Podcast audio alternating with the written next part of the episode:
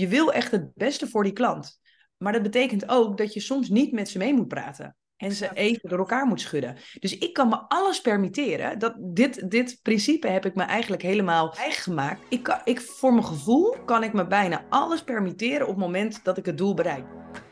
Welkom bij Merkverhalen, de podcast voor mensen die merken maken. Ik ben Fanny Evers, jouw host op deze reis. Samen ontdekken we wat erbij komt kijken om merkstrategie te integreren in jouw werkwijze en aanbod. En hoe je jouw eigenheid inzet om met gemak met je klanten in contact te staan. We hebben het over het methodieken, het faciliteren van sessies en jouw eigen positionering. Soms maak ik een solo-trip en dan weer verken ik een gebied samen met een andere expert of ervaringsdeskundige. Altijd met hetzelfde doel: helderheid veroorzaken, zodat mensen en merken kunnen groeien. Alright, daar gaan we.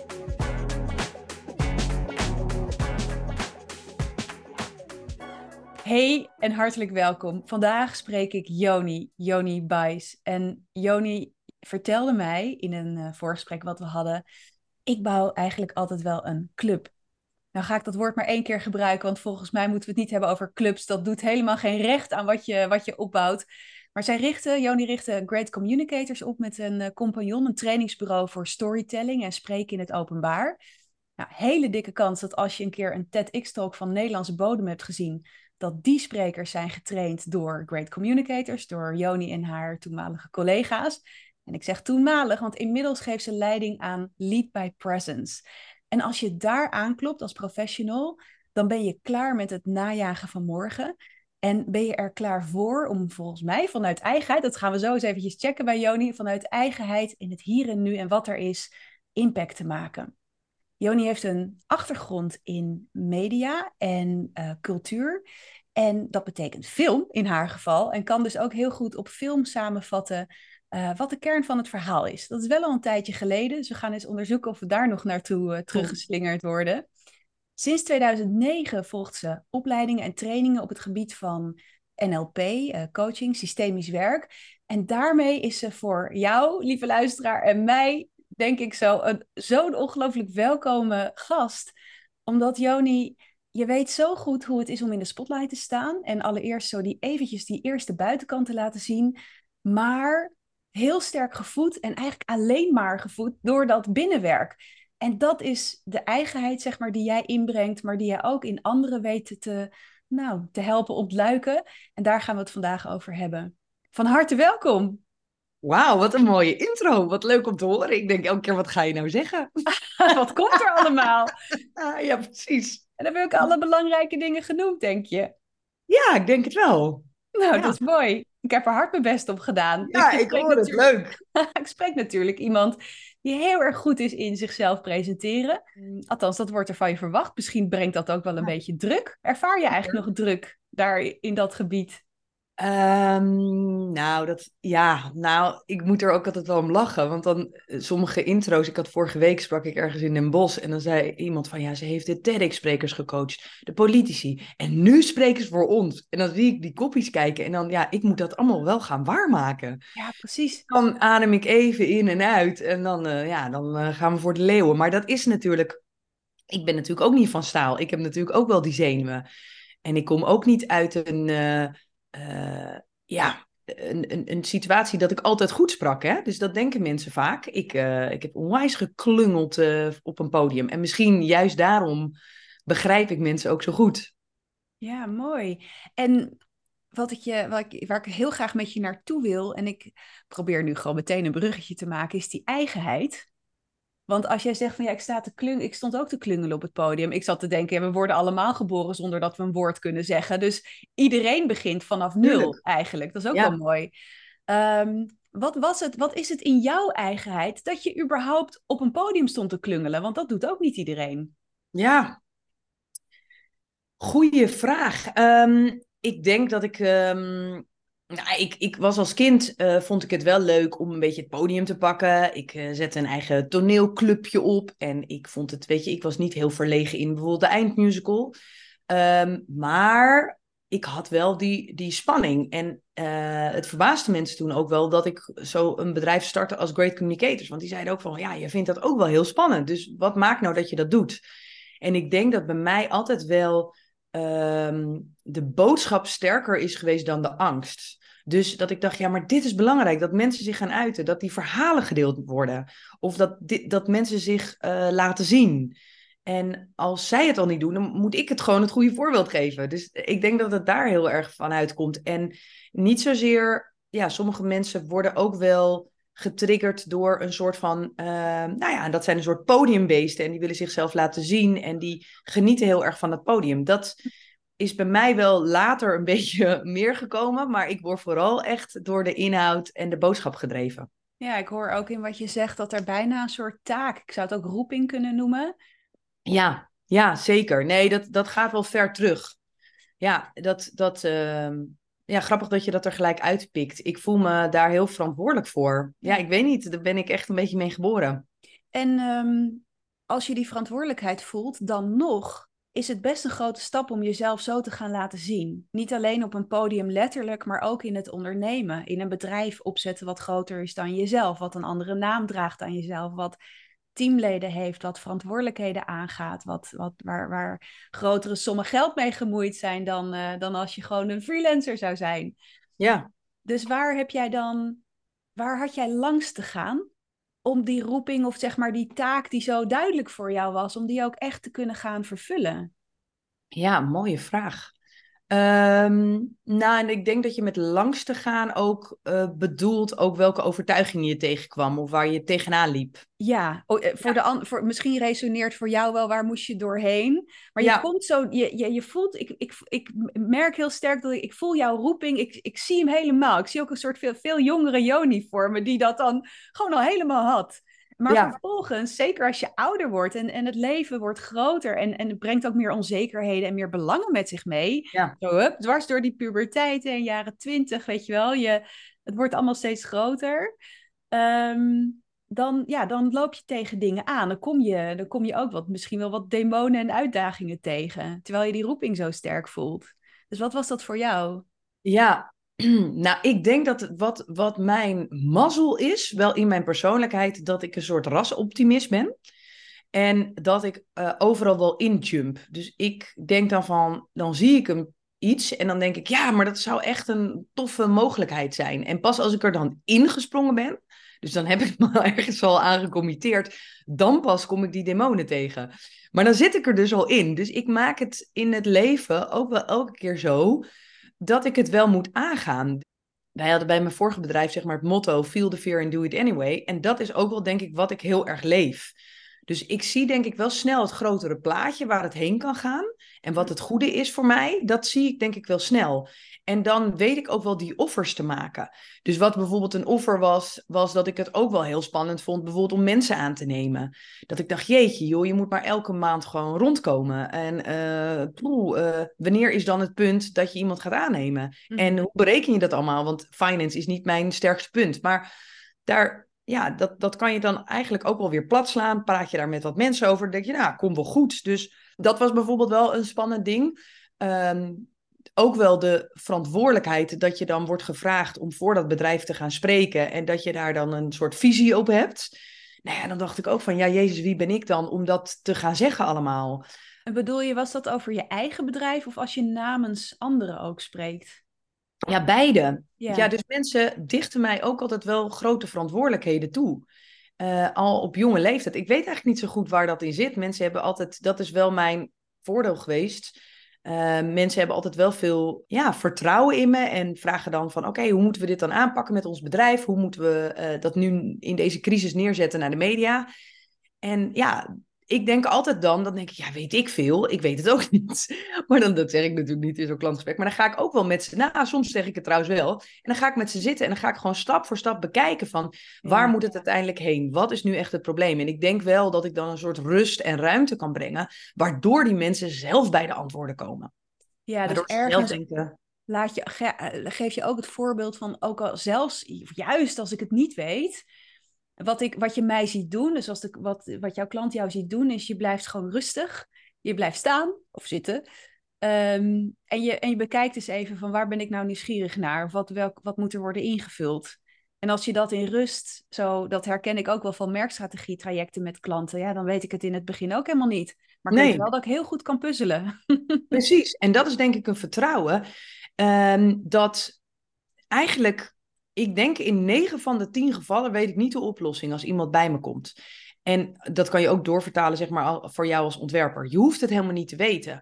Alleen op het moment dat je met iemand gaat zitten, dan langzamerhand pel je het af. En ik denk dat dat, dat ook goed is. Want als je een soort van vooringenomen standpunt hebt van zo zit Mm. het. Ik had, ik had laatst, ik had laatst met iemand, eh, ik zal geen namen noemen, maar ik had een, eh, een Zoom-call met iemand die mij zou gaan helpen met eh, strategie, marketing, dat soort dingen. En die had al, voelde ik bij de eerste seconde dat hij mij zag, een heel idee en een heel plan. Hm. En ik voelde me helemaal niet gezien. Ik dacht echt, hè, maar tuurlijk kan jij misschien mijn soort branche kennen of mijn bedrijf kennen, maar hoe kan je nou nu al helemaal een plan hebben? Dus ik haakte daar ook helemaal niet op aan. Nee. Doordat hij niet even luisterde en echt contact maakte. En ik denk dat dat echt belangrijk is door, nou ja, dat is misschien al mijn eerste les. Op het moment dat je met een klant gaat zitten of een coachie, eigenlijk maakt dat niet zoveel uit, dat je helemaal blanco erin gaat. Oordeelloos. Ook al heb je helemaal aannames van hoe het zou moeten. Dat je echt gaat zitten van, ik ben gewoon helemaal blanco. Ja, weet je wat zo interessant is? Dan denk ik aan, ik spreek heel veel ontwerpers. En dan dus met name ontwerpers die branding ontwikkelen. En soms ook copywriters of ehm, interior designers. Maar allemaal gekoppeld aan dat merken en organisaties zichzelf gewoon sterker kunnen uiten. Of dat nou Ja. op 2D of 3D is. Het liefst natuurlijk een totaal eh, pakket. En ik zit even te denken, en ik hoor jou dit zeggen, dat jij als klant je niet gehoord voelde, omdat iemand eigenlijk al gewoon komt met: dit is het doosje, dit zit Ja, erin, ja. dit heb je nodig, ik heb je even bekeken, let's go. En ik merk in de verhalen van de mensen die ik spreek dat het vaak ook andersom is. Dus zij willen juist heel graag, hè, ik, ik geef ook een cursus merkstrategie, dus dat is juist het voortraject, dat je met je klanten gebied instapt en vooral gaat verkennen en ophalen samen. Eh, maar dat er veel klanten zijn, en misschien gaat het dan over wat kleinere klanten. Grote organisaties snappen ook wel dat er een strategisch traject aan vooraf gaat. Maar die klanten die zeggen gewoon van nee, maar dat, dat is allemaal gedoe hoor, dat hoef ik niet. Ik weet het eigenlijk al. Ik heb gewoon een logo nodig. Of- Oh, ja, ja. Hè, die niet verder Ja. gaan dan ja. En, ah, weet je wel. En ik merk dus juist heel veel frustratie aan de andere kant. Ik denk, jij, jij zou een perfecte klant zijn voor, voor de mensen die ik spreek. Want jij wil graag verkennen met elkaar. Ja, ja, nee, ja, en dat is ook leuk dat je dit benoemt, want je hebt natuurlijk twee kanten. Dus sommige mensen willen gewoon, die hebben de oplossing al bedacht. En die willen dan dat je dat eh, uitvoert. Ja, ik ben daar inderdaad denk ik wel wat anders in. Maar dat, ja, die klanten krijg ik natuurlijk ook wel voor mijn neus. En dan ben ik best wel streng. Ja, dus vertel eens, want hoe, hoe zorg je dan dat je blijft staan? Als iemand eigenlijk Ja. gewoon al binnenkomt met een plan. Ik zit zelf ook te denken, vaak zit daar ook, en dat ken ik zelf ook.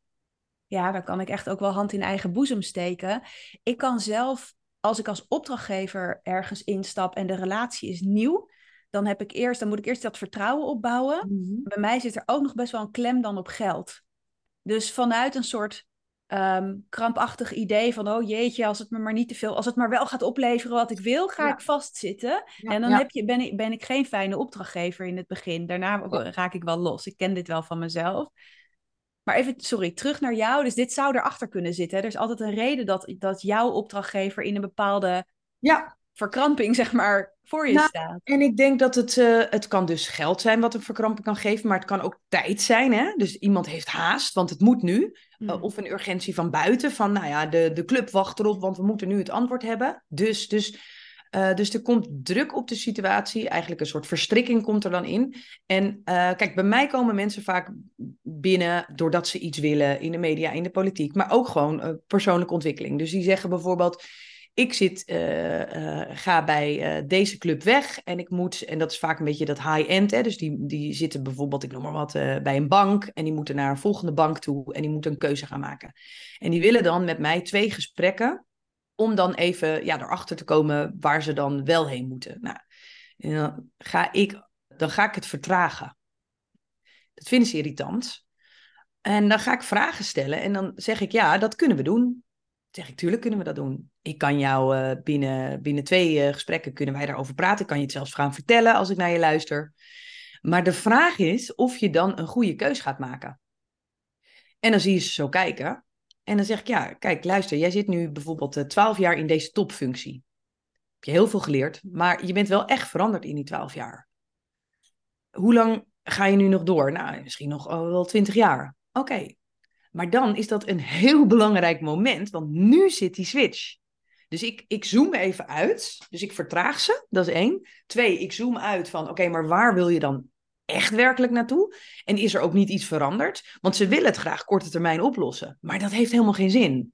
Nee, de valkuil is dus, die je ze voorhoudt, volgens mij, als ik jou zo hoor, is dat je ze confronteert eigenlijk met het feit dat als ze nu op dit tempo doorgaan, dat ze vanuit de afgelopen tien jaar een keuze maken, niet meenemen wat er in ze is veranderd en waar ze eigenlijk werkelijk naartoe willen. Precies, maar ook de wereld die veranderd is. Dus als je dit doorvertaalt zeg maar, naar een, een, uh, een creatief, dan is dit natuurlijk precies hetzelfde. Dat iemand binnen een week een nieuwe merkstrategie wil, of een nieuwe website, of een uh, nieuw brand. Ja, waar hebben we het over? Hmm. Dus je wil eigenlijk eerst vertragen, en dat doe je ook wel door vertrouwen op te bouwen. En ik hoor jou, sorry dat je onderbreekt, maar ik hoor jou zeggen vertragen is echt in het moment. Dus je zit samen, iemand heeft de verwachting van, nou binnen twee stappen zijn we er, hinkstap sprong. Ja. Dus je vertraagt in het moment, maar vertraag jij ook daarmee het traject? Mm, nou, even in dat moment wel, want ik wil hmm. iemand eruit, ik wil iemand uit die haast. En ik, ik laat dan voelen in die vertraging ook de zekerheid die ik heb. Juist. Voor het nieuwe plan. Dus ik ga vertragen, een beetje lachen.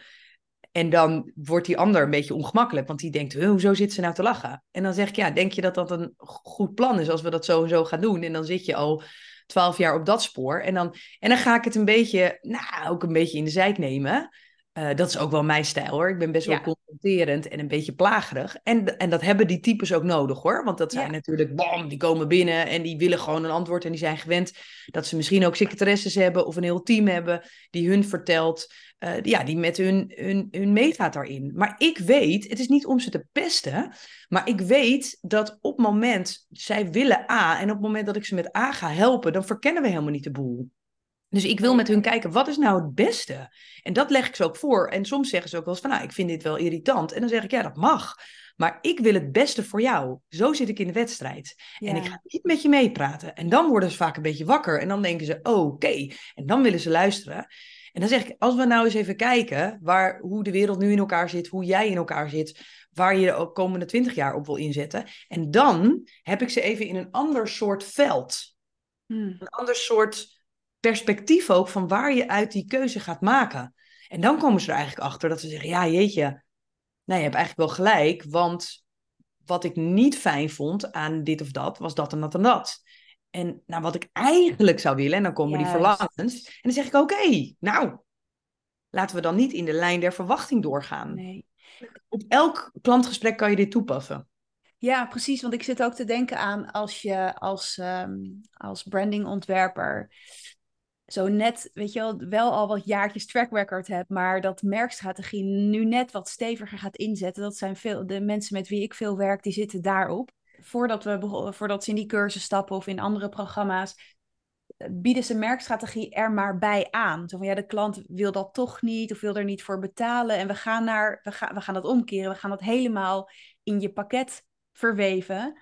En wat ik jou hoor zeggen is, is eigenlijk ook waar je waar we mee begonnen, waar had je nou doorheen te gaan of, of eh, waar, waar liep je tegenaan? Is dat je door je angst eigenlijk heen moet. Dus wat jij daar doet, en jij bent daar inmiddels heel erg mee bekend. En wat ook de, de luisteraars van deze podcast te doen staat, is dat je in zo'n klantgesprek, als die klant met een heel ander plan binnenkomt, dat je in dat moment, en dat hoeft maar vijf minuten te zijn, misschien is het maar twintig seconden, dat je dus tegen jezelf zegt: nee, wacht even dit, wordt, dit vind ik rete spannend. Ik ben geneigd om mee te gaan. Er staat nu van alles voor mijn gevoel op het spel. Ik kan de opdracht verliezen. Dat kan gebeuren van binnen. Ja, ja. Maar ik ga nu wel staan voor wat ik, uh, voor mijn plan. En ik voel, ik gun het deze klant dat we verder gaan komen. Nou, en dat is, dit is precies, ja, goed dat je me daaraan herinnert, want dit vond ik natuurlijk super spannend. Ja. Toen ik hiermee begon, was ik, uh, uh, zeg maar zo uh, 25, 28, toen ik voor het eerst met die klanten en dan van dat soort bobo's zat, die dan een, uh, een, een presentatie gingen geven of een interview. En die moest ik dan tegenspreken. Vond ik super spannend, want ik dacht ook, ja, wat zullen ze wel niet van me denken? En daar moet je dan wel doorheen. En het gaat dus, wat, wat je eigenlijk even voor ogen moet houden, het gaat niet om dat je eigenwijs bent of dat je eh, vervelend bent, wat zij misschien zo ervaren. Maar het gaat erom dat je echt het beste in je gedachten, in je gevoel hebt voor die klant. En op het moment dat ze dat voelen, want zo kan, en ik denk ook die ontwerpers die dit luisteren, je wil echt het beste voor die klant. Maar dat betekent ook dat je soms niet met ze mee moet praten. En ze even door elkaar moet schudden. Dus ik kan me alles permitteren. Dat, dit, dit principe heb ik me eigenlijk helemaal mm. eigen gemaakt. Ik kan, ik, voor mijn gevoel kan ik me bijna alles permitteren op het moment dat ik het doel bereik. Dus ik zeg ook wel eens tegen een klant. Ehm, dat ik het er niet mee eens ben. Of dat iemand gewoon eventjes uh, moet luisteren. Of dat iemand uh, eventjes, weet je. En dan, dat doe ik vanuit liefde. En ik kom er dus ook altijd mee weg, omdat ik het vanuit liefde doe. ik vind het echt gek. Deze ga ik zelf ook meenemen. Ik kan me alles permitteren, want die klant betaalt mij ook om tot dat einddoel te komen. En ik, ik heb misschien wat meer vertrouwen in dat we daar komen dan de klant op dit, e-, dit moment. En wat ik ook zo voor me zie, dat is meer een visualisatie wat je misschien zou kunnen doen. Ik weet niet of jij dat ook doet. Ik zie gewoon letterlijk voor me dat, dat jij al daar staat op dat eindpunt met die klant. En dat het dus is geslaagd. En je weet alleen, ja, ik heb daar vertrouwen in mijn klant niet. Maar hier gaan we naartoe. Dus je kan altijd die visualisatie van dat eindpunt voor je halen. Ja. En weet, ja, maar daar doen we het voor. En dus kan ik me nu alles permitteren. Ja, en ik denk waar mensen dan bang voor worden, die denken, ja shit, straks weet ik het ook niet helemaal. En staan we daar op dat eindpunt en is het niet goed? Hmm. En ik denk, ehm, dat, dat, dat is er vaak spannend aan voor mensen. Dus ik denk dat je bij jezelf te raden moet gaan van, ehm, wat wens ik deze klant? Kijk, je moet niet de verantwoordelijkheid overnemen. Je moet niet zeggen, nou dan doe ik het wel. Nee, ik denk dat dit het beste is als ik jouw verhaal zo hoor. Want het is dus niet zo dat ik me alles kan permitteren vanuit liefde, omdat ik gewoon iemand maar gewoon ga zeggen wat, wat, wat ik denk dat goed is. Nee, daar vooraf gaat, gaat wel aan dat ik echt goed luister naar iemand. Dat ik echt goed luister wat nou die intentie is. Wat nou waar iemand naar naartoe wil. Met zijn bedrijf of met zijn persoon of met zijn familie. Weet je, dat maakt eigenlijk niet uit. En dat ik vanuit daar ga kijken, oké, wat kunnen we dan doen? Gebeurt er iets in jou waardoor je weet, deze, deze kant moeten we op. Of we zijn er nog niet. Dus voel jij, ja. Voel je dat in je lijf? Hoe, kan, je daar eens naar, kan je eens een voorbeeld bedenken? Of daar zelf eens in je lijf zo naartoe teruggaan? Van wat gebeurt er dan bij jou waardoor je weet... Oh, voelsprieten moment. Wacht even. Ja. Nou, ik, ik, mm, ik, heb, ik doe dus ook systemisch werk. Hè? Dus dan doe ik opstellingen. Dus dat zijn allemaal professionals die in een klein gezelschap samenkomen. Ik zat nu bijvoorbeeld de afgelopen twee dagen in een klooster. En uh, dat was echt van, uh, verschillend van een, uh, nou, er zat een, een, strate een merkstratege in toevallig, een communicatie iemand, er zat een, een zeevarende in, mm. een IT-specialist. Nou, dus allemaal professionals die daar naar benieuwd zijn en die willen het dan niet te zweverig, wel een beetje nuchter. Nou, dan komen ze bij mij. En dat gaat best wel diep. Ja. En ik zat met, die, met, die, met een van die mannen en die was eigenwijs. Die zei, nou, ik weet eigenlijk wel hoe het zit. Daar en daar loop ik tegenaan. Uh, dat ik bepaalde keuzes niet kan maken, komt uit, uh, ik, ik, anonimiseer dit een beetje, uh, komt uit eh, de lijn met mijn vader, dat en dat zit zo en zo en zo. En ik zat te luisteren en dan denk ik, ja, leuk verhaal, maar we gaan nooit verder komen als we jouw analyse op jouw systeem loslaten. Dus dat is voor een deel wel waar, maar je bent hier om ook verder te kijken. Dus ik heb hem uitgedaagd dat ik zei, ik denk toch dat het anders zit en ik zou graag een ander soort opstelling met je willen doen. En hij zei gewoon nee. Hm. Nee, nee, zo zit het niet. En toen zei ik, oké, maar wat nou als we een experiment doen? En als jij gelijk hebt, dan laat ik het gelijk los. Maar we, we kunnen één, één, één, één teentje eigenlijk hier inzetten. En als we dan een soort hunch hebben, dat we denken, nou, het moet toch die kant op. Dan vertrouw je me en dan gaan we mijn kant op. Maar we kijken even in het begin hoe het loopt. Ja.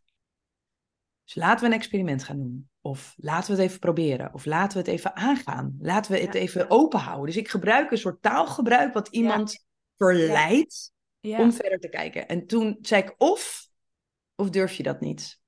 Nou, en dan weet ik ook wel tegen wie ik dat zeg. Je pakt wel zijn karakter en had Precies, ja. precies. een bepaald soort man, stoere bink. Ja. En, uh, en dan zie je iemand zo moet die natuurlijk lachen. Tuurlijk durf ik het. Zeg ik, oké, let's go. En dan gaan we er... En dat zou ik niet bij een bepaald ander soort type... Uh, die ik over de kling zou jagen. Maar bij hem dacht ik, ja... ja.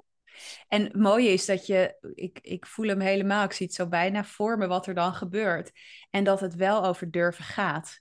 Dus hoe, ook al vraag je die kant... Uh, of stel je die vraag met een soort knipoog. Waarschijnlijk ga... Ik bedoel ook bij grote stoere, stoere mannen zit er juist op dit gebied denk ik wel best wel veel, uh, veel angst. Ja, ja. En, en, weet je wat ik denk? Je, je hebt het 40 jaar zo geprobeerd.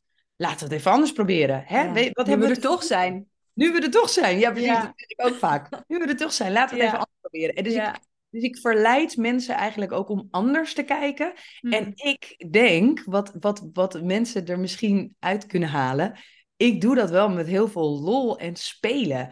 En op het moment dat ik dan een beetje zo erbij lach en een beetje kijk en een beetje kietel hier en daar, dan zijn mensen wel geneigd om mee te gaan. Dan zeg ik, joh, het is gewoon een experiment. En dat maakt het ook luchtig. Ja, we gaan nu een verkeerde afslag in. En als we dit ontwerp ingaan, dan, gaan, weet je, dat, dat, dan denken mensen, jezus, wat zwaar. Maar het, het, het brengt het een beetje speels. Ja, ja, helemaal mee eens. En dan kom ik gelijk op iets wat ik me zo herinner uit een Q&A die ik een keer had. Met, dus dan zit ik met een groep uh, ontwerpers die allemaal bezig zijn om merkstrategie en, en, facilitatie echt te integreren in hun aanbod en hun werkwijze. En ik ben zelf ook, nou, ik herken wat je zegt, zeg maar, speels. Ik kan er flink energie in zetten. Ik ben niet bang om gek te doen in groepen. Uh, ik ben soms ook niet bang om gewoon even, echt heel eventjes de rol van Pias te nemen als dat helpt om de groep in het comfort te, te halen. Van nou, gekker dan dat kunnen wij niet worden. Dus hey, kom op, we stappen wel in. Weet je wel, heerlijk. Um, en toen, uh, nou ja, degene die, met wie ik samenwerk, die kennen dat ook van mij. Want die zien dat natuurlijk uh, sessie in, sessie uit gebeuren. En één ontwerper die, die vroeg mij op een gegeven moment: Ja, maar Fanny, van jou, jouw eigenheid is zo dat je je energie zo erin zet. En dat je dat ook, dat ook durft. Weet je wel, en dat zie ik dus ook bij jou. Ik ben niet zo, zei ze. Hmm ik ben um, rustig. Um, ik, ik heb tijd nodig om op dingen te kouwen. En daarmee. Dus ik wil, ik wil jou dit eens voorleggen. dus stel dat het, dit gebeurt. Dus van ja, zo ben ik niet. En ik wil zelf niet aan iemands eigenheid zitten. Ik voel wel, hé, hey, maar er, de, er zit hmm. ook potentie. Dus wat mag er nu, hè, wat is spannend om te laten zien van jezelf? Maar ik zeg ook, iedereen kan op zijn eigen en vanuit zijn eigen eigenheid prachtig faciliteren. Ja. Dus wat, wat doet het met jou als je dit voorbeeld zo hoort? Nou, ik heb een aanname, en ook die getoetst in de afgelopen 15 jaar, dat authenticiteit is gewoon heel aantrekkelijk. Dus, en zelfs besmettelijk.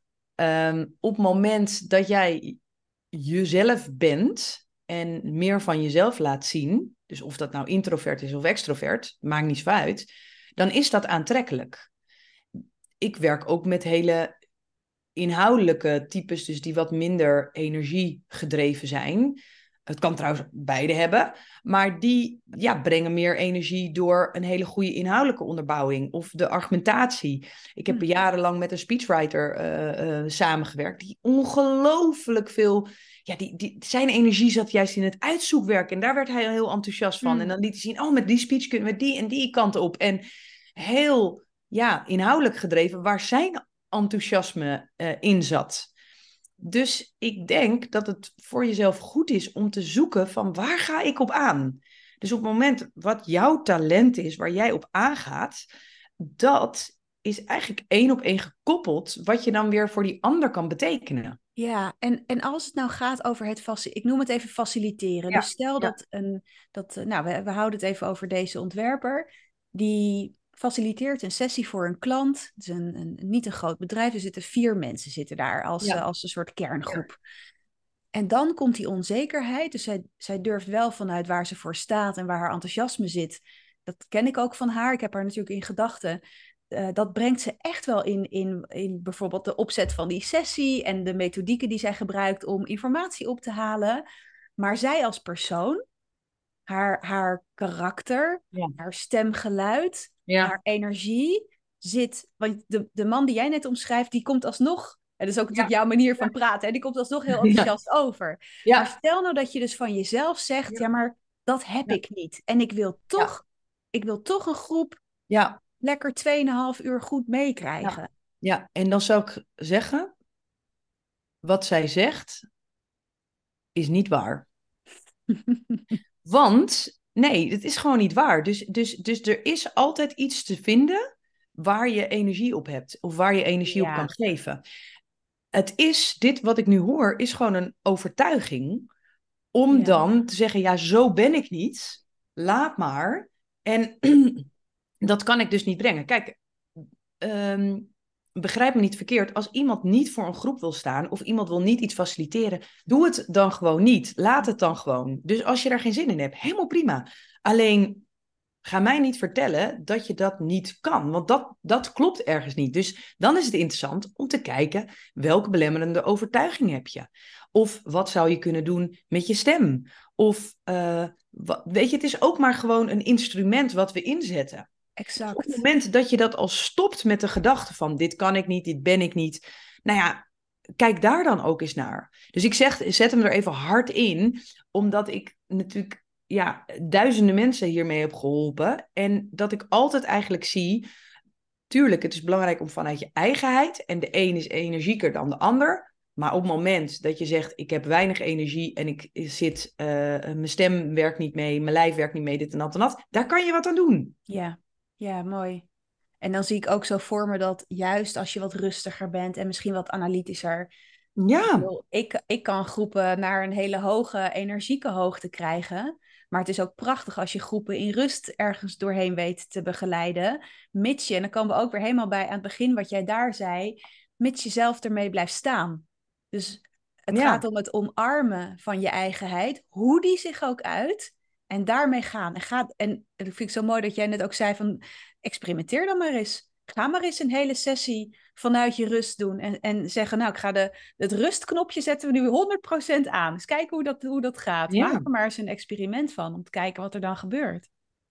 zeker. En dat, dat, is, dat is heerlijk. Ik heb laatst een, een training gedaan van vijf dagen. Dat was een docent, alleen maar rust en heel inhoudelijk. Nou, fantastisch. En Mm. zij ging helemaal daarvoor staan. En nam ons daar helemaal in mee. Was daar helemaal van overtuigd dat dat het goede was. Nou, heerlijk. Ja, fantastisch. Dus het is ook het is goed om te checken bij jezelf. Zitten er nu overtuigingen in de weg, waardoor ik denk dat ik dat niet kan? Of is het dat echt dat stukje eigenheid? Ja, en ik denk dat, dat, dat, dat daar nog wel wat ruimte in zit om te onderzoeken. Denk ik ook. En dan zo mooi dat je dit aanhaalt. We hadden het net al even ook over dat systemisch werken. Ik ben ook systemisch opgeleid. Ja, dus ik ken leuk. inmiddels, jeetje Mina, de, de informatie. Dat is, het, is, het is belachelijk wat er gebeurt als je zeg maar, in dat veld gaat werken met elkaar en, Ja. en op informatie intapt. De mensen die dat voor het eerst meemaken, die noemen dat magisch of dat kan toch niet. Maar Ja, er is gewoon gelukkig heel veel informatie beschikbaar. En daarmee ook transformatie, denk ik, wat ik tot nu toe heb, heb mogen meemaken en zien en begeleiden. En als je dit zo zegt, van ja, als, als het nou een patroon blijkt te zijn, hoe weet je, en ik weet niet of ik hem zo korter de bocht kan stellen hoor, misschien moeten we wat dieper op ingaan, maar hoe weet je nou dat iets waar je continu tegenaan loopt, dat het de moeite waard is om dat eens systemisch te gaan onderzoeken? goeie vraag. Kijk, je kan problemen analytisch aanvliegen. Dus je kan denken van, oh, kijk naar de feiten. En als je door naar de feiten te, te kijken dat het dan is opgelost. Dus dat je denkt van, oh, ik doe elke keer dat en dat. Nou, dan doe ik het eens een keer anders. Oké, het is opgelost en nu werkt het wel. Prima om het dan lekker analytisch te bekijken. Maar wanneer het interessant is om iets systemisch aan te vliegen, is als het een terugkerend probleem is. Dus elke keer, bijvoorbeeld zit je bij een opdrachtgever en klap je dicht. Of elke keer merk jij dat je uit je eigenheid gaat in een gesprek. Of elke keer merk je dat je je ruimte opgeeft. Of elke keer raak, raak je verward door een bepaalde situatie en kan je je vinger er niet op leggen. En dat kan in werksituaties, in privésituaties. Dan is het interessant om er eens systemisch naar te kijken. Dan ga je de, de feitelijke situatie, dat is meer de bovenstroom. En de, ehm, Hmm. ja, de gevoelsmatige situatie is meer de onderstroom. Ja. Dus de feiten zie je veel meer en de onderstroom voel je veel meer. Ja, dat is mooi, want ik zit ook, ik weet van mezelf, ik heb natuurlijk ook eh, de afgelopen tijd veel mogen onderzoeken. En die vraag stel ik ook wel eens aan mensen met wie ik werk, van als je nou, neem even, neem eens een rustig moment. En stop dan eens bij dat patroon, onderzoek dat patroon eens en voel dan eens met een soort panoramische aandacht. Dus dat je zo, zo een beetje uitzoomt en alleen maar probeert. Weet je, als je weet, ik, ik sta op een groot veld, daar is de rand van het bos en ik weet dat er ergens een hert zit. En ik ga alleen maar op een soort van panoramisch kijken, is er een beweging te zien? Zo, met die aandacht. En voel dan eens, is dit nou van jou? Ja. Of voelt het niet helemaal van jou?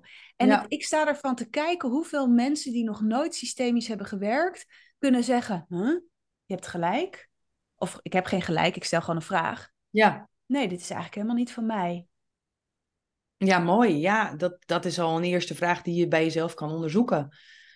Dus dat je, we, we nemen aan dat alle gevoelens die we hebben, dat hebben we ook zo geleerd, dat die van onszelf dat die zijn. van ons zijn, ja, precies. En dat kan ook heel goed zo zijn. Dus dat je, je kan, het kan gewoon een, een gevoel zijn van jezelf. Je kan ook getriggerd worden door een situatie, waardoor je een sterk gevoel hebt. Maar het kan ook zijn dat je echt een gevoel overneemt. Hmm. Waarvan je denkt, ja, misschien kan ik het ook wel gewoon even loslaten.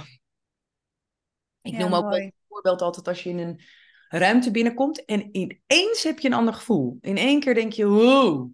En dat je dan gaat denken van, oké, wie waren hier hiervoor? Dat je gewoon een soort sfeer oppakt. Ja. En dat je dan ook weer kunt besluiten van, oké, ik laat het even los. Ja, precies. En wel, eh, wel een mooi, mooi haakje. Want als je sessies faciliteert of ergens gaat spreken, dan heb je altijd te doen met een ruimte die je nou ja, niet helemaal zelf hebt uitgekozen. Overigens probeer ik daar altijd wel wat in de smiezen te houden en van tevoren te delen waar ik eh, behoefte aan heb als ik een sessie doe. Hoe doe je dat als je een sessie hebt of je spreekt bijvoorbeeld ergens en die ruimte voelt nog niet helemaal lekker voor jou? Ja, zonder dat dit een heel uitgebreid antwoord wordt. Even denken hoor. Eh, nou kijk, ik eh, voor mijn sessies, dus echt die diepgaande sessies, kies ik altijd zelf een, eh, een ruimte uit. Ik heb een klooster waar ik zit. Ik zit bij Oom, Vogelenzang. Dat zijn gewoon goede ruimtes. Hm. Die ken ik goed. Eh, de mensen ook die daar hosten en zo zijn super fijn. En het is een soort bedding waar ik dan kan zijn. Dus dat is voor mij, voor die diepgaande sessies, heel belangrijk. Word ik wel eens door een klant uitgenodigd, dan heb ik daar minder over te zeggen. Wat ik dan heel fijn vind, is om van tevoren al wat beeld en geluid bij die ruimte te hebben. Dus bijvoorbeeld een filmpje te zien, dat ik even kan schakelen van, oh ja. Dus ik geef één, ik geef altijd wel een aantal criteria aan die ik belangrijk vind. Twee, als ik daar geen eh, zicht op heb, dan wil ik wel de ruimte zien van tevoren. En drie is, ik ga er altijd vroeg heen, zodat ik de ruimte eigen kan maken. Dus op het moment, het werkt ook psychologisch zo, als ik eerder in de ruimte ben dan de klanten, dan is het mijn ruimte. Yes. Zo werkt Ja, het gewoon. ja. Terwijl het Jij het- eigen ruimte is. Ja. Ik probeer, ik verleid altijd klanten ook om naar mij toe te komen of naar een locatie bij hun in de buurt bijvoorbeeld. Omdat ik ze dan uit dat systeem waar zij zitten ook heb. Hè? Dus dat, Mhm. dat is ook natuurlijk een, een, een, ja, een slimme. Om ze even weer blanco te hebben met elkaar. Maar soms lukt dat niet. En wat ik dan heel belangrijk vind is... Kijk, sommige mensen zijn heel gevoelig voor de sfeer in een ruimte. En eh, dat is belangrijk, dan voel je ook bepaalde dingen. Maar op het moment dat je moet presteren, dan is het wel heel belangrijk dat je bij jezelf blijft. En niet al die dingetjes oppakt uit die ruimte of dat Mm. hele publiek oppakt. Dus mensen denken vaak, oh, ik moet dat hele publiek aanvoelen. Maar daar kan je ook echt gestrekt op gaan dat je te veel oppakt. Dus ik heb ook wat visualisaties, meditatie ingesproken door mensen gewoon helemaal terug te brengen naar zichzelf, goed te gronden, voordat je spreekt voor een groep. Ehm, want als je te veel voelt, dan blijf je ook niet bij jezelf. Nee, klopt. Dan gaat je aandacht overal naartoe. Precies. je een beetje op Precies. in de ruimte. Ja, mooi. Dankjewel. En heel herkenbaar ook. Ik denk dat daar gewoon hele, paar hele praktische tips uit, eh, uit voortkomen. Zorg Mhm. voor beeld van de ruimte. Het liefst initieer hem zelf. Ja, Ga naar een ruimte waar je ook eh, waar je jezelf prettig voelt. Maar als dat niet zo is, probeer dat je alvast een beetje kan intunen. Kom op tijd, maak het daar eigen. Heet je klant welkom of je team welkom waarmee je gaat. De open arm is ook lekker om dat te doen. Kom maar, welkom. ja, Ja, en even aarden en blijf bij jezelf. Zodat je er eigenlijk vanuit ook weer die eigenheid kan zijn voor de ander. precies. Precies. zeggen. Ja, Ja, vanuit onzekerheid. Dus vanuit onzekerheid en onveiligheid gaan we intunen op de ander, gaan we intunen op de ruimte. Omdat we willen scannen. We willen weten, dat is eigenlijk een soort van ja, oerreactie. We Hmm. willen weten hoe die ander erbij zit. En dat is tot een zeker niveau ook goed, maar je verlies, je kan jezelf daar ook in verliezen. Ja. Dus daarom doe ik heel veel die gronding en doe ik elke dag mediteer ik om mezelf weer terug te brengen naar mijn eigenheid en vanuit daar de ander te ontmoeten. Ja. En we hadden het net over die patronen hè, die je zo tegen kan komen bij jezelf. En we hebben even de afslag genomen van wanneer weet je nou of je dat systemisch kan onderzoeken. Nou, Ja. als het echt een hardnekkig patroon is en je hebt het Ja. analytisch al Ja. geprobeerd op te lossen. Waar, wat ik, ik, heb even, ik heb iets in gedachten wat ik onlangs zelf meemaakte. Ik zat zelf in een, in een sessie, die faciliteerde ik. Prachtige sessie, hele mooie dag. En er was iemand die, en dat, ik heb meerdere sessies over in gedachten waarbij er één iemand in een, in een groep is die er even wat minder in zit. Die zo ook een beetje de energie naar zich toe trekt Mhm. en het dan door een klein putje laat gaan, gevoelsmatig. Dat voel ik dan ook natuurlijk gebeuren. En je, je, je ervaart wel in de ruimte, oh, er gebeurt hier even iets met iedereen. Ja, En ik ben benieuwd, omdat jij net zegt, blijf, hè, als je je aandacht helemaal weggeeft, dan ben je zelf ook weg. Dan, dan heb je ook niet zoveel meer te brengen. Dus blijf bij jezelf. Maar wat doe jij? Je hebt misschien, je hebt vast ook voorbeelden dat je in een, in een groep zit waarbij er iemand gewoon niet lekker in zit. En ik heb bijvoorbeeld ook, het is een ander voorbeeld, die, er was een man, er was een wat grotere groep, was 22 mensen. En die had gewoon van tevoren besloten, ik, ik vind dit helemaal slecht. ja. Dus die had heel veel op te merken ook aan, eh, tot en met hoe ik eruit zag. Wat ik aan had Ja. getrokken. Het was, Oh, allemaal, niet, het was allemaal niet goed. Dus, nou ja, genoeg intro. Ik, weet je wel, jij hebt Ja, de voorbeelden ja. ook. Ik denk, degene die luisteren, die kennen dit ook. Dat er hoeft maar één iemand in te zitten. ja. Kun jij daar eens je licht op laten schijnen vanuit je eigen ervaring? Ja, ehm, weerstand zou ik het noemen. Het Weerstand, weerstand noemen. weerstand in een groep. Ehm, kijk, ten eerste kun je, als je het vanuit een systemisch perspectief ehm, bekijkt, wil je eigenlijk iedereen insluiten. Dus ook de mensen met weerstand. Dus wat we doen van nature is, oh, weerstand, oh shit, nou, dat moet weg. Dus dat zie je ook in bedrijven. Hè? Er is een reorganisatie. Er zijn een aantal mensen met weerstand. Nee, die moeten weg. Dat is irritant. Wat gebeurt er met die weerstand? It comes back. It comes back. Het wordt zelfs ja, dat is... gehoord worden. Dus vanuit een systemisch perspectief is het handig om die stemmen ook in te sluiten. Hmm. Het mag er zijn. Dus wat ik zelf altijd doe, is er wel wat ruimte aan geven. Dus ik, als ik dat merk, dan vertel ik van, oh joh, vertel. Dus met een open blik, waar loop je tegenaan? En dan heb ik ook de wetenschap in mijn hoofd, als ik juist iemand even laat ventileren, dan kan het ook wel zijn dat iemand zich dan weer ingesloten voelt. Hmm. Ehm, ik kan het ook meer van een metaperspectief, dus eigenlijk van een soort bovenpunt van, hé, hey, ik merk dat. Dus dan ga je niet op dit inhoud in, maar dan zeg je, hé, hey, ik merk dat je nu eh, een aantal opmerkingen hebt gemaakt, waardoor ik het gevoel krijg dat je best wel hier met weerstand zit. Klopt dat? Hm, Even checken. Ja, even checken. En dan zegt iemand, ja, ja, nee, dat klopt, want eigenlijk wil ik hier niet zijn. En dan krijg je misschien het echte verhaal. Soms is dat lastig in een grotere groep, want dan denk je, ja, shit, ik heb hier eigenlijk geen tijd voor. Dus dat gesprek kan je ook voeren even in de pauze van, hey, ik merk dat jij dit en dit en dit gedrag doet. Kunnen we daar even over hebben? Of kan ik jouw vragen beantwoorden? Of wat is er aan de hand? Weet je? Dus ik adresseer dat dan wel. Dus of in de groep of even later.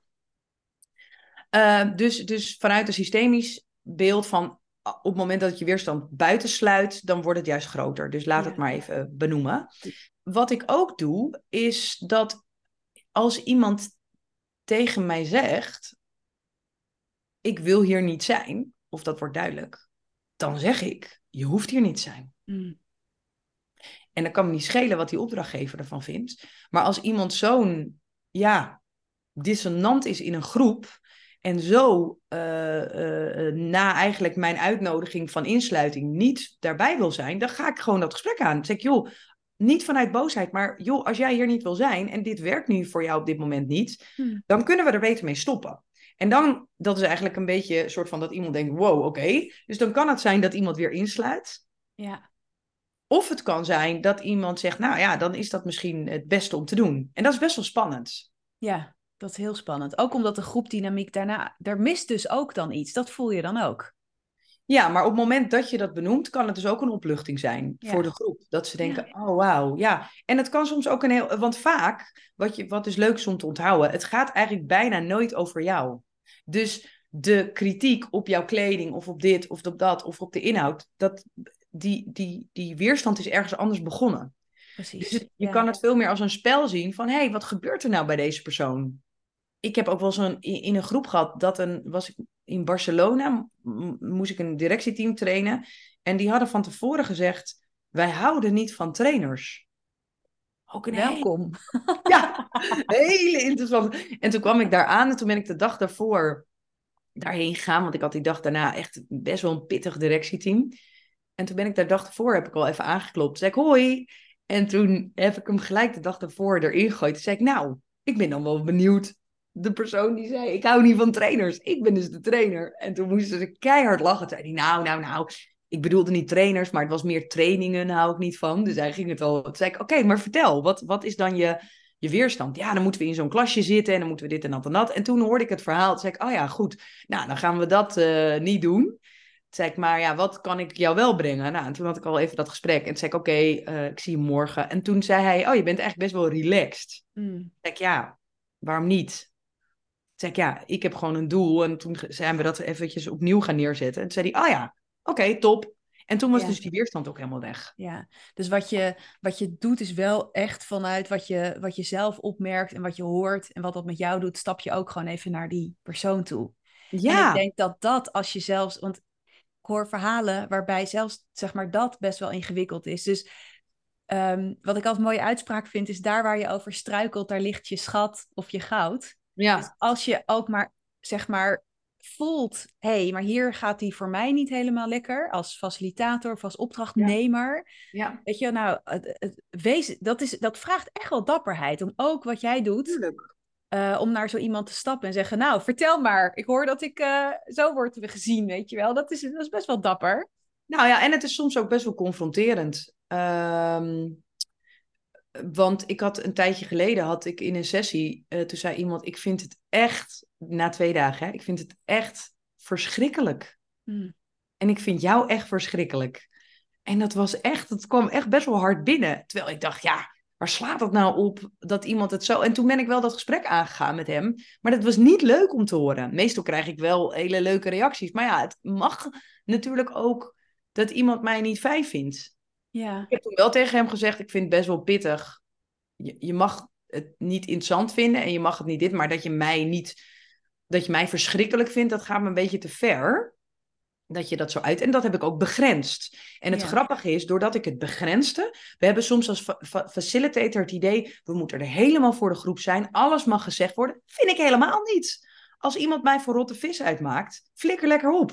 ja, En dus dat gebeurt wel eens. Gelukkig al veel minder, maar soms krijg ik wel eens wat. Dan zeg ik, nou, dan kom je hier toch niet? Nee, ik ga mezelf niet laten schofferen. nee, nee, dan- mooi. En dan, serieus, dan maakt het mij niet uit bij wat voor een opdrachtgever ik zit. Als iemand, ik heb ook een keer gehad bij een directeur van een bedrijf. Toen kwam ik binnen, toen zei hij, oh, je bent een vrouw. Toen zei ik, ja. Ik was helemaal, toen zei hij, ja, Joni Bice, dat kon nog alle kanten op. Toen zei ik, ja, wat had je dan gewild? Een man. Toen zei hij, ja. Toen zei ik, nou, dat kunnen we regelen. Ik kan ook weer weggaan. En toen zei ik, ja, op het moment dat jij zoveel moeite hebt met een vrouw, dan kunnen we er beter mee stoppen. Dus dan eh, gooi ik het er gelijk in. En toen zei hij, nou, nou, nou. En toen zijn we erover gaan praten. Ja. Maar ik dacht, ik ga dat niet over me heen laten komen. Want weet je wat het is? Het, je, je zou kunnen zeggen, je hebt heel veel lef. Maar de andere kant van het verhaal is dat het maar blijft doorgaan en dooretteren. En dat je dan op een gegeven moment kom je hem toch wel tegen. Hmm. Ja, en ik noem lef, maar daaronder liggen je waarden. Ja, En ik denk, en, en- en de, ik noem weer dat woord eigenheid, waar waarden natuurlijk gewoon helemaal in verweven zijn. En dat heb je te beschermen. Dat- Ja. En dat, weet je, dat heeft twee zijdes van de medaille. Als, je, als het allemaal lekker loopt, dan zet je dat in en dan vlam je. Of je nou heel extravert bent of introvert op jouw manier. Maar het, is ook, het zorgt juist ook dat je goed een grens kan stellen. En soms is daar een beetje lef voor nodig. Want vaak genoeg hoor ik ook verhalen. En ik trap er zelf ook nog wel eens in dat je zo overdonderd wordt door iets. Dat je Tuurlijk. thuis pas, s'avonds, op de bank denkt, dit had ik moeten zeggen. Maar goed, Ja. weet je, dan denk ik ook, vergeef jezelf. Eh, Zeker. het, ko- het komt niet altijd meteen. maar Nee, nee. En ik noem nu ook een paar stoere voorbeelden, maar het is misschien ook goed om een tegenhanger te geven dat ik ook een keertje ben aangesproken door iemand en dat ik helemaal dichtsloeg en toen moest ik huilen. Ja. Echt, oh nee! Echt verschrikkelijk. En toen dacht ik ook, oh ja, god. En daarin ook mild zijn naar jezelf. Dat je Mm. denkt, ik ben ook gewoon maar mens. Ja. Ja, weet je, ik zie in al, elke dynamiek die vanuit jezelf komt, misschien wel juist als dat tranen zijn, die komen bij mij ook regelmatig omhoog, ook tijdens sessies, als er meer een coachend element in de sessie zit hoor.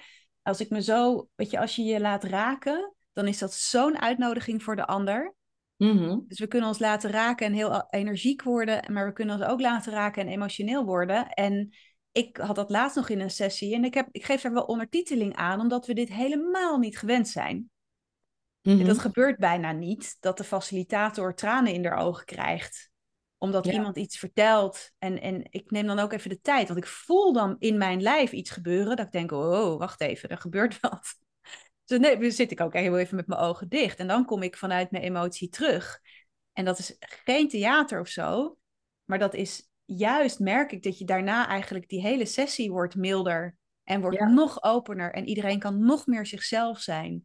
Dus wat, wat prachtig ook. Ook al wil je het eigenlijk helemaal niet, dat er soms ook gewoon tranen mogen zijn. Ja, precies. En ik denk dat het, ehm, als het, als het gebeurt, ik denk dat je, dat je daardoor, daar ook weer iets over kan zeggen, is op het moment dat je gewoon geraakt wordt en je benoemt dat en je zegt, jeetje, wat een mooi verhaal, of wat mooi wat je benoemde, of jeetje, ik voel met je mee, dat dat Mm. helemaal oké is en ook om je emotie te laten zien. Op het moment dat het weer een terugkerend patroon wordt en je elke keer eh vol schiet bij een bepaald onderwerp, ja, maar dan is het belangrijk om te kijken, wat heb jij nog op te ruimen, wat heb jij nog te cijferen, waar, waar, waar triggert het op? Ja, precies. En, dat, Ja. die, en daar zit een soort van, daar, dat zijn natuurlijk twee uitersten. En daartussen, ja, is dat gewoon maar eh, af en toe geraakt zijn en, en emotioneel. Ja, dat is natuurlijk ook heel menselijk. Ja. Nou, dus je kan een hele mooie vraag stellen. Dus gewoon helpt het me of hindert het me? Op de grote, eh, als ik even uitzoom. Mooi, Joni, dankjewel voor al deze verhalen. We hebben echt zo... We hebben een reis gemaakt, voor mijn gevoel. Ja. Ik ben in Heel een fijn. klooster geweest met jou. heel veel sessies langs geweest. Ik heb ook zo het gevoel dat we... We hebben natuurlijk niet heel veel over jou eh, van vroeger gehad. Maar ergens zijn we daar toch ook wel begonnen. Met die Mhm. musical staan we dan ook nog zo bij. Dat je wel makkelijk ook het podium pakt, pakte toen al. En dat je ook, ook wel erg... veel angst op had. Ja, Ja, precies. En dat je roeping sterk genoeg was eh, om het te doen. Mhm.